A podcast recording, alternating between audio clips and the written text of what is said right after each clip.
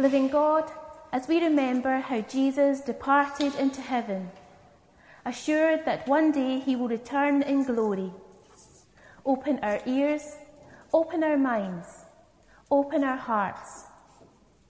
And so may all we see and hear and think today give us a deeper insight into the wonder of all you have done for us in Christ and a greater sense of all you have yet to do.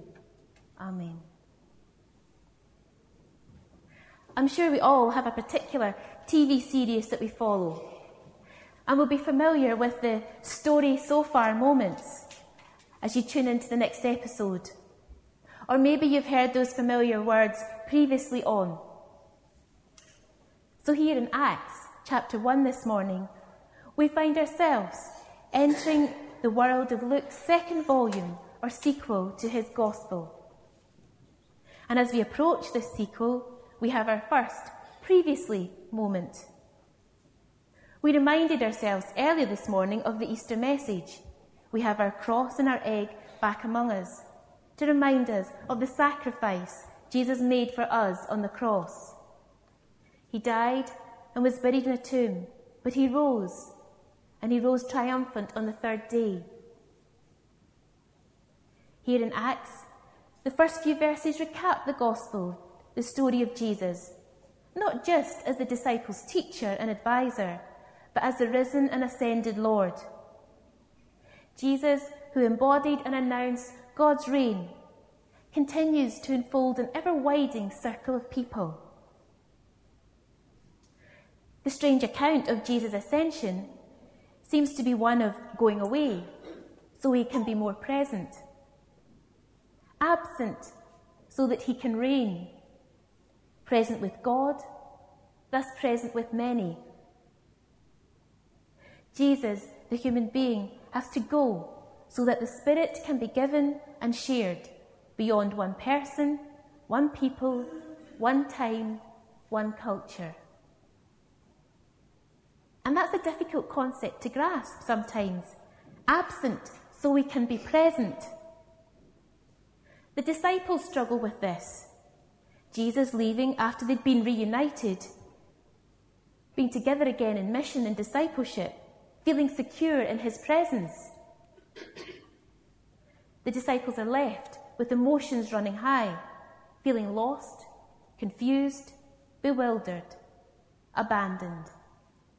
They'd lost their friend, companion, their comforter, and their teacher again. But then that understanding dawns as they stand looking upwards and possibly standing stock still as they were in shock, waiting, hoping for Jesus' return.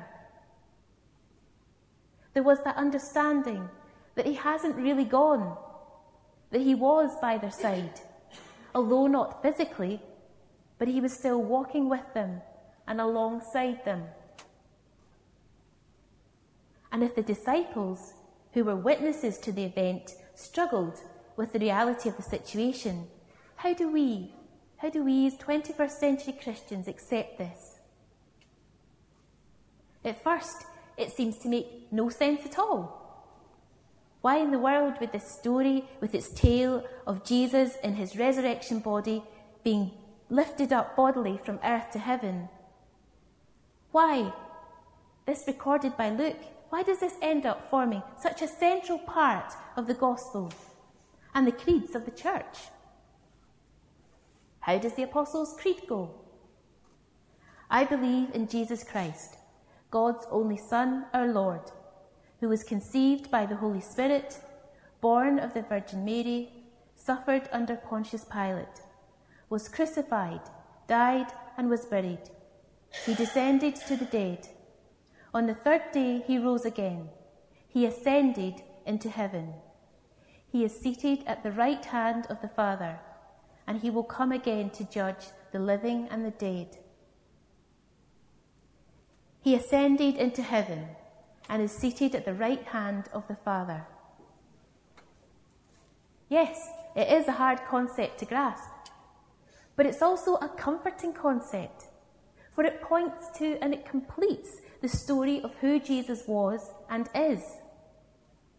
Namely, the Son of the living God, the one who came from heaven and took upon himself our flesh, and who, having died for us, takes the essential part of our nature back with him to heaven, where he, and by implication we, are made holy. But ascension can often be passed over in the Christian calendar, or sometimes it's only briefly mentioned. But if we just stop and give some thought to this, why is that? How many of us would read a novel only to put it aside without reading the last page? How many of us would do a jigsaw puzzle and leave out the last piece, leave it unfinished? And yet there's a sense in which we as Christians can do something similar when it comes to ascension. We celebrate the birth of Jesus. We mark his time in the wilderness. We recall his triumphant entry into Jerusalem. The Last Supper he shared with the disciples, his death and his resurrection. We recall and remember all this. So the natural progression would be to recognise the ascension. For to ignore the message of this event is to content ourselves with an unfinished, incomplete gospel. For ascension reminds us that Jesus is greater than we can ever begin to imagine. Jesus is one with God. Sometimes in the things we struggle with, we hope that by passing over them quickly, we won't really have to stop and dig deeper. But equally, accepting with honesty that it is complicated and that maybe we just don't have the language to explain what happened 40 days after that first Easter. Maybe we just need to be willing to accept that divine mystery. But even as we struggle to describe the ascension, we cannot dismiss it. Jesus' ascent is important. Jesus ascended to heaven in his resurrected body. He did not travel there as a disembodied spirit. The gospel tells us that the resurrected Jesus broke bread. In Luke, when he was at the table with them, he took bread, gave thanks, broke it, and began to give it to them. Then their eyes were opened and they recognized him. Jesus ate fish. They gave him a piece of broiled fish and he took it and ate it in their presence. In John's Gospel, Jesus allows his disciple Thomas to touch his wounds. Then he said to Thomas, Put your finger here. See my hands? Reach out your hand and put it into my side. Stop doubting and believe. Jesus had flesh. He could touch and be touched. He could interact with people and objects. Yet his body was eternal. Through his resurrection, Jesus demonstrated that death doesn't have to have the final say, and God is more powerful than human mortality. Through his ascension, Jesus showed us that the resurrected body, while human, isn't bound by the limitations of humanity. Jesus didn't just return to life, he continues to live. For that reason, we have hope that we will continue to live as well. So even if we're still scratching our heads or looking up in confusion, be comforted in the knowledge that the ascension is that part of the story of Jesus Christ that allows us to say, where two or more are gathered in his name, he is there.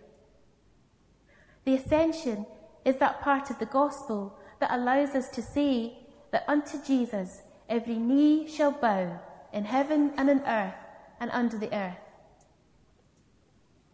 The ascension preserves and indeed helps us to create what we call the Trinitarian mystery, namely that God is both three and one. Jesus is seated at the right hand of the Father, and from there he shall come to judge the living and the dead. The ascension makes clear just who and what we have in Jesus. We have the story not only of God taking on flesh and coming among us, but we also have Jesus taking our nature with him back to God, being there, ruling, being everywhere. It's the completion of the story. Or is it? As we heard this morning in Acts, a community waits. And how hard it must have been for the disciples, after all they'd been through, all that they'd witnessed, to stick together, to not know what was coming, unsure of the future. For the completion of our story, you will have to tune in next week and take up the invite given earlier to come along and join us next Sunday to see what happens next. But for the moment, let's reflect on the story so far. Jesus died on the cross, was buried in a tomb, and on the third day he rose triumphant from the dead. He appeared to his disciples for the forty days following that Easter day appeared physically, walking, talking, sharing with his followers about the kingdom of God. As he prepares to leave them, he asks them to stay in Jerusalem, to wait for what is to come, to wait in faith for a gift from God. The disciples, like their fellow countrymen, were looking for the deliverance of the people of Israel from foreign rule and for the establishment of an earthly kingdom. Hence the question put to Jesus Lord, are you at this time going to restore the kingdom to Israel? In his response, Jesus alludes to something much bigger that reaches out beyond Israel. The apostles were to be witnesses in Jerusalem, Judea, Samaria, and to the ends of the earth. No mean feat. And the story doesn't finish there. There's more to come. And we have to tune in for the next instalment and take up the invite to come next Sunday and find out what happens next. But for the moment, Jesus is glorified and lifted up to God. And although Jesus has ascended into heaven, he is able to be with us now. We need not look up and wonder where he is, for by his going, he is able to come. What we are to do is to open ourselves to the Spirit, listen to the word that God has given us, and go out into the world and do what we're to do, knowing that God will protect us and will bring us safe to his side when our work and our witness is done. O Spirit of Christ, no longer a body or anything that corrupts or tarnishes, but energy, forgiveness, hope you are still here. You have never left. May we follow you, called again. Follow you, renewed. Follow you, forgiven and alive. Celebrating you in every person through the rich diversity of humanity. Amen.